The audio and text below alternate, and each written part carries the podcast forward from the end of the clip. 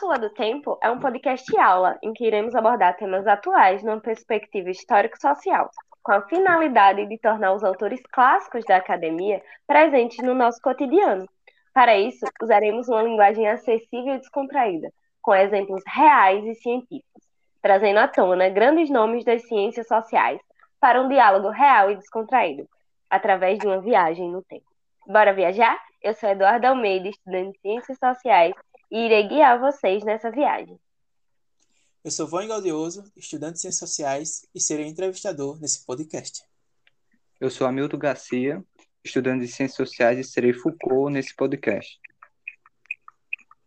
Nada é orgânico, é tudo programado. Já dizia Pete em um dos seus grandes sucessos. E Foucault também. Olha aí, já rolou um spoiler do nosso convidado. Mas quem nunca se sentiu vigiado o tempo todo? Ordenada a algo, direcionada a fazer, a sentir, a estar em algum canto? Quem nunca se viu em um estado de vigilância plena ao ligar o celular? Pois bem, hoje iremos falar um pouco sobre esse processo de vigilância e docilidade dos nossos corpos. E para melhor conversarmos sobre isso, hoje iremos receber ele, um grande nome da filosofia, da história e da sociologia, Michael Foucault. Seja muito bem-vindo a esse papo, Foucault. E já fique sabendo que eu sou uma grande fã sua. Boa noite a todos, boa noite, Eduarda, boa noite, telespectador que está em casa. É um grande prazer estar aqui. Faz tempo que eu vejo meus amigos descendo para essa viagem e já estava pensando que não chegaria a minha vez. Sem mais delongas, chegou a sua vez, então vamos ao que realmente importa. Quem és tu, Foucault? O que comes, o que estudou?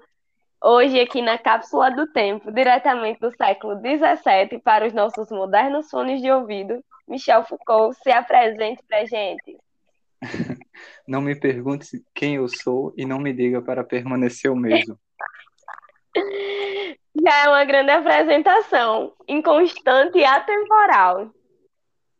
Brincadeiras à parte, sou um francês curioso, fui casado por muito tempo com um ativista político e também me debrucei sobre o Partido Comunista Francês. Fui um jovem audacioso que vivia fora dos padrões que me foram impostos. Por isso passei boa parte da vida construindo pesquisas sobre diversos campos da vida social, como loucura, sexualidade, disciplina, poder e punição, o que na verdade gira em torno de um grande compilado de analogias a respeito da condição humana e do sujeito dito como normal. Minhas pesquisas pairam sobre como a sociedade foi construída ao decorrer da história, práticas divisórias para estabelecer sempre uma oposição ou tensionamento ao que é considerado diferente. Ah, e eu descobri que você gosta de umas cervejinhas também, hein? Já temos muito em comum. A juventude foi boa. Pois bem, acho que já temos muitas informações necessárias para te conhecer. Então vamos para o próximo bloco, onde você vai nos contar tudo sobre seus estudos.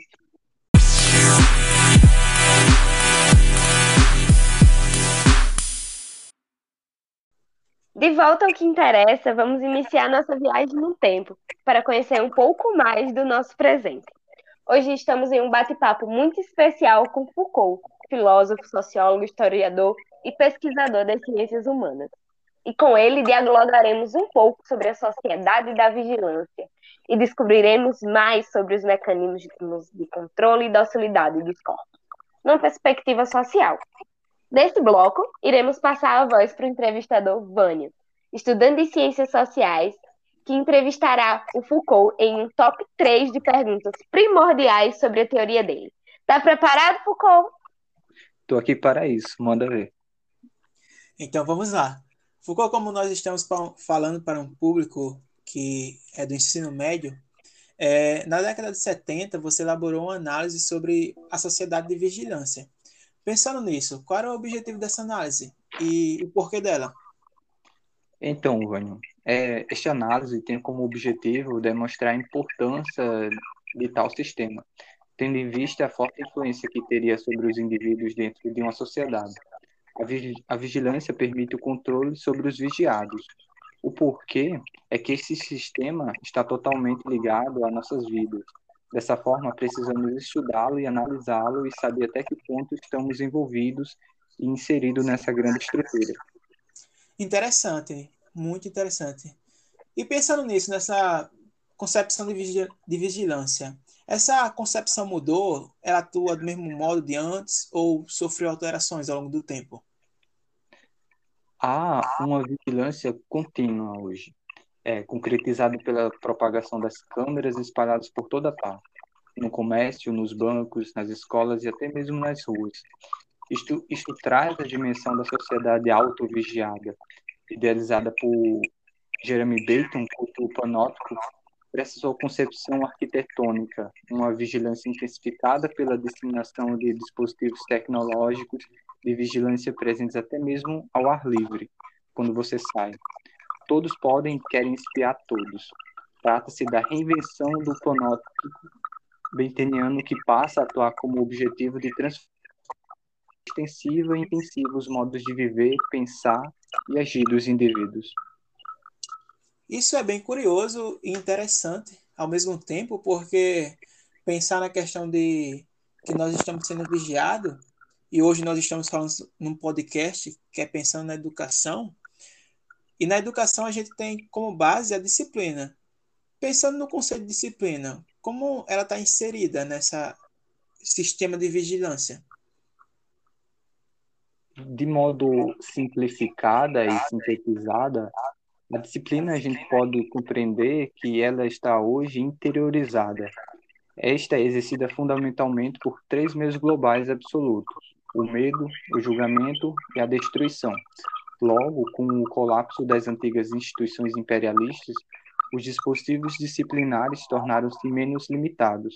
As instituições sociais modernas produzem indivíduos sociais muito mais móveis e flexíveis que antes, essa transição para a sociedade de controle envolve uma subjetividade que não está fixada na individualidade.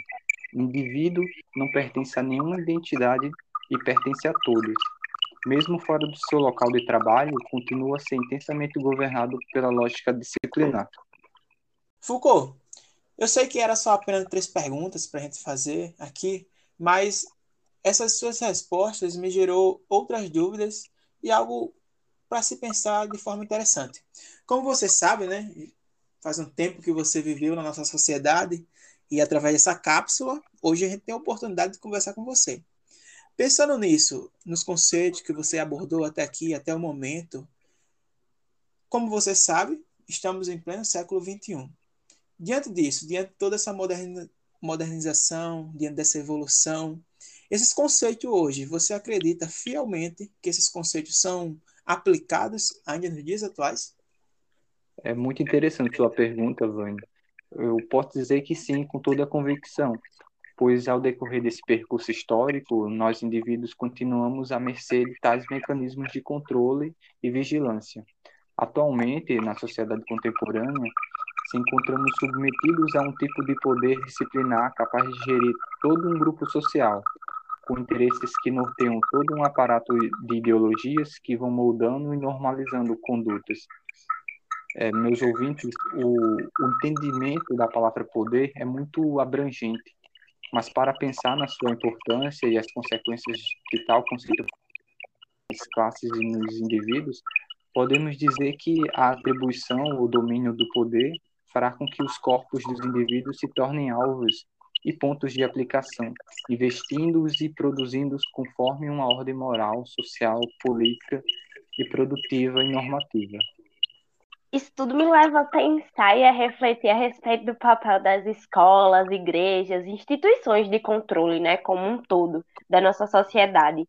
Que elas têm uma rigorosidade de estipular um movimento ordenado dos nossos corpos, e, e aí esse movimento ordenado, ele é levado a uma repetição exaustiva, né, para que a gente tenha um corpo controlado que siga o movimento daquela coisa que está acontecendo, né? No caso da escola, por exemplo, a gente tem aquelas filas, né, longas filas para entrar na sala de aula, em que o, o aluno fica lá parado, tem um corpo ordenado a um determinado horário do sino que vai bater, vai direcionar ele a uma sala, isso tudo sobre a vigilância do professor, do diretor, um costume antigo das escolas, né? Isso nos mostra que a sociedade criou a sua base a partir de uma dominação dos nossos corpos. E, assim, ao meu ver, essa dominação só vem sendo acrescida, principalmente com tantas câmeras que temos hoje em mãos, né? Em todos os níveis, assim. E aí, na minha concepção, isso tudo para tornar o, o corpo uma mão de, mão de obra rentável, sustentável, obediente, né? Então, a gente já está numa construção de um, de um indivíduo que vai, no final de tudo isso, é se destacar num trabalho porque é um indivíduo obediente, porque tem horários certos, porque acorda cedo e faz aquilo. Enfim, uma grande reflexão, mas eu acho que isso é papo para o próximo bloco. Então vamos rodar essa vinheta e contextualizar um pouco esse papo.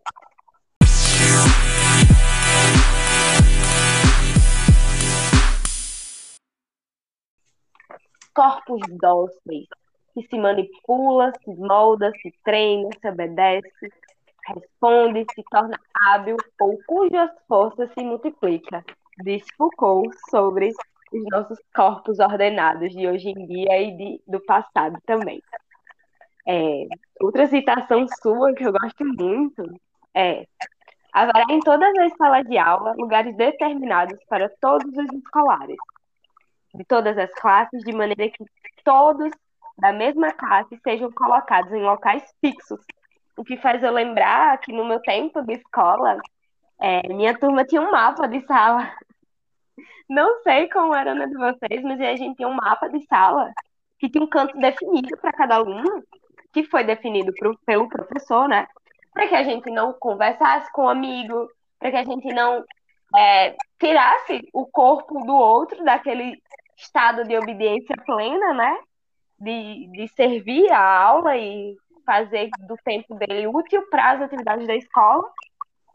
E aí a professora ficava fiscalizando, todos os professores que chegavam na sala fiscalizavam se a gente estava de fato na cadeira marcada.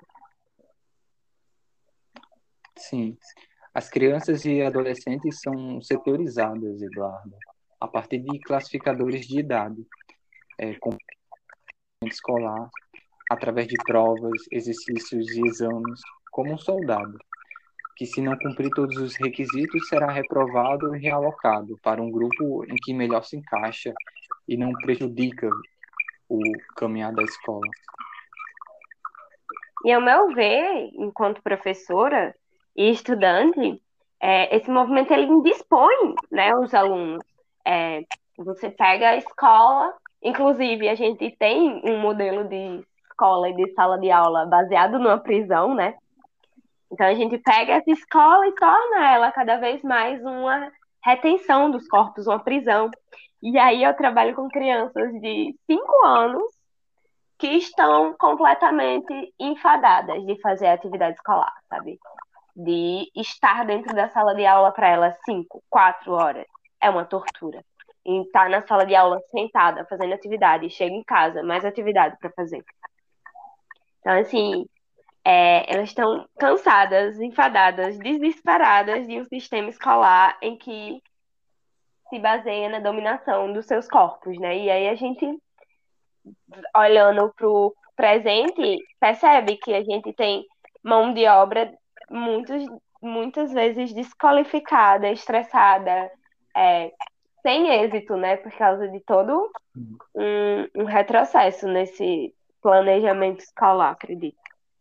Sim, e para além da coerção sobre os corpos e seus locais a serem ocupados, tem os horários fixos que reafirmam a docilidade que se pretende nessa relação, tornando o indivíduo mais maleável e adepto ao horário que seguirá futuramente nas fábricas e lojas, ou seja, no mercado de trabalho.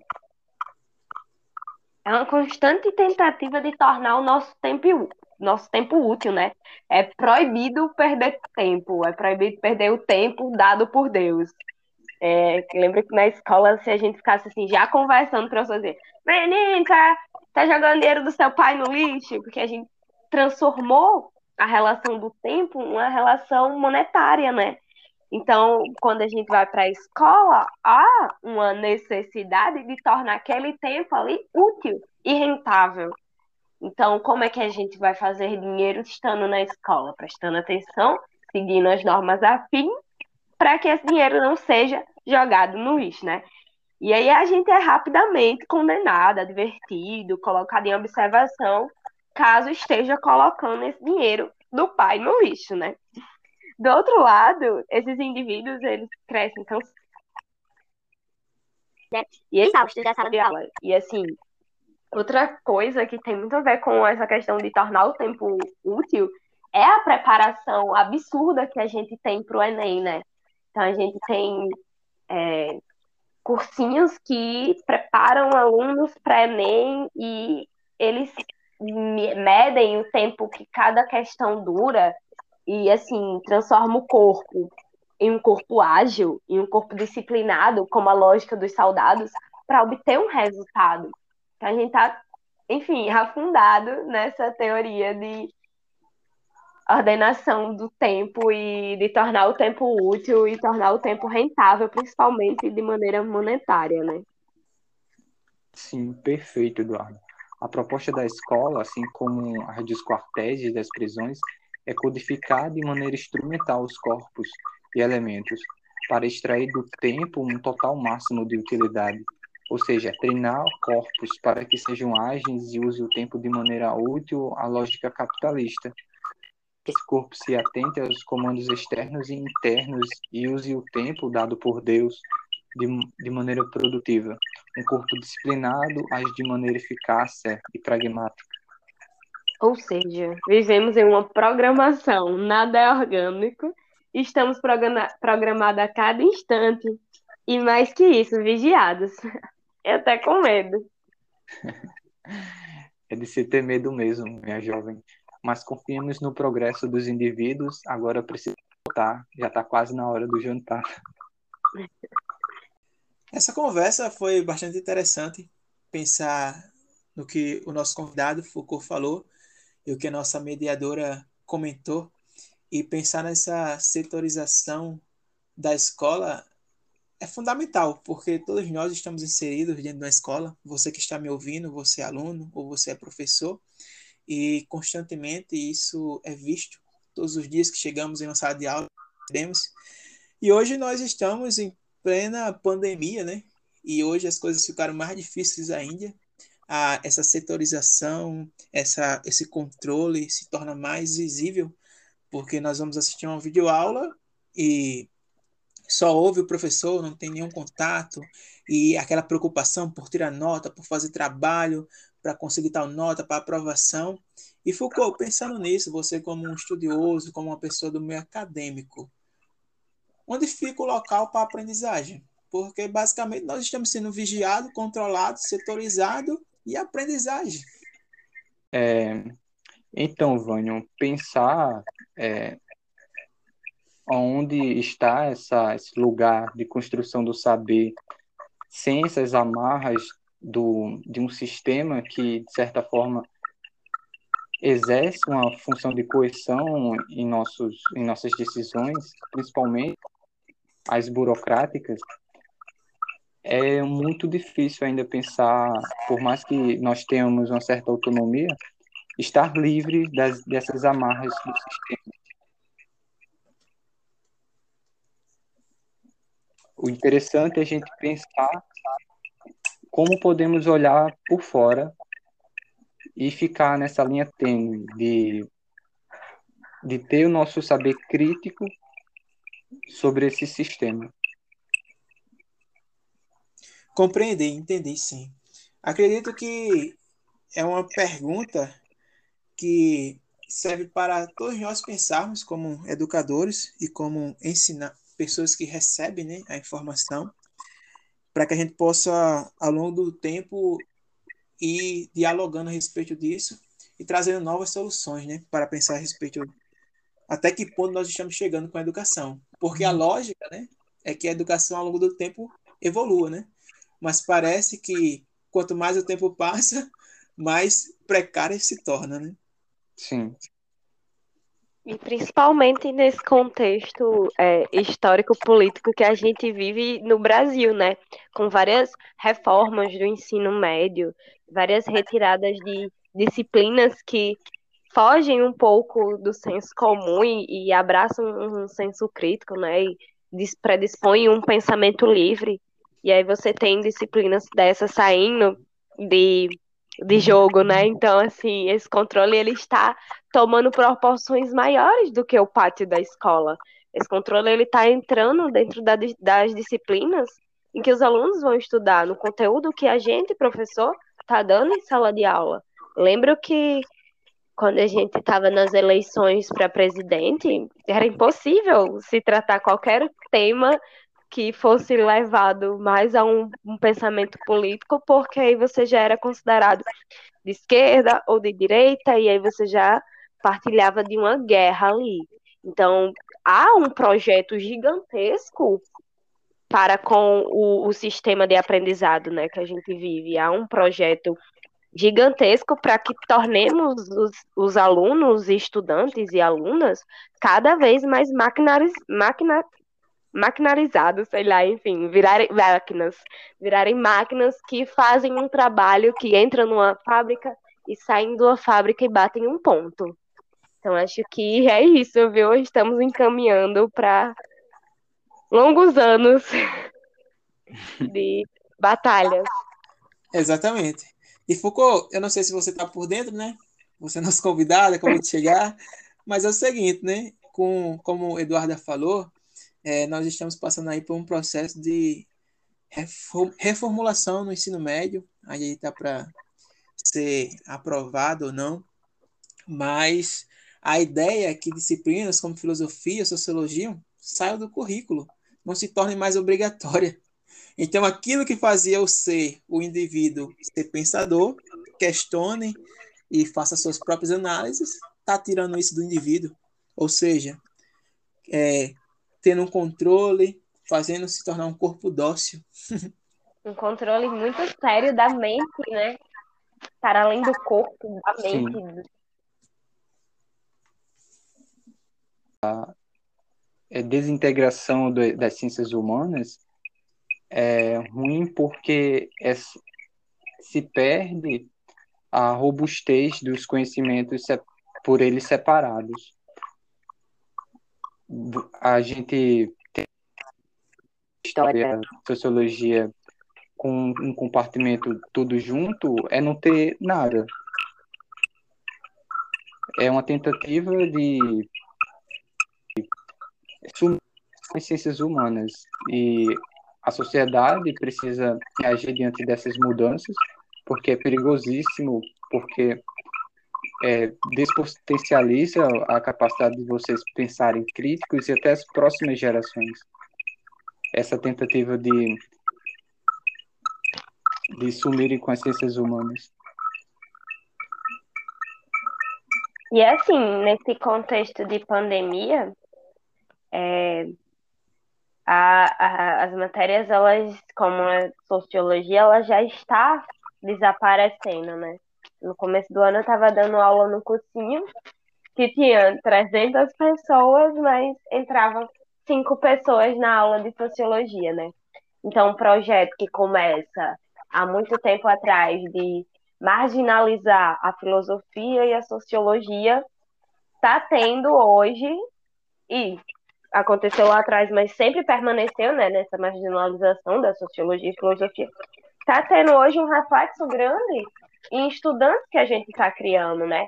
Quem são esses alunos que não precisam, entre aspas, participar da aula de sociologia, que não está acessando a aula de sociologia, porque daqui a pouco vai ter uma aula de matemática, então eu vou descansar para dar matemática. Então, assim, são anos difíceis. Sim. Principalmente para ciências humanas e para sociologia, filosofia, essas mais marginalizadas, mais colocadas a, ao fim do pote. Então, eu vou me despedindo e diante de tudo que foi discutido e desse diagnóstico do nosso é, mundo contemporâneo e das diversas mudanças desse, dessa sociedade cada vez mais dinâmica e desses problemas que o enfrenta em relação à sua, à sua educação, eu insisto que é importante ainda é, se situar na resistência em relação a essas desintegrações das ciências humanas. Com certeza, estaremos aqui fazendo essa luta. Então foi uma honra participar desse espaço que a, a cápsula me oportunou, é, expressar minhas ideias e até a próxima. Obrigado a todos. Obrigada. Valeu, Foucault.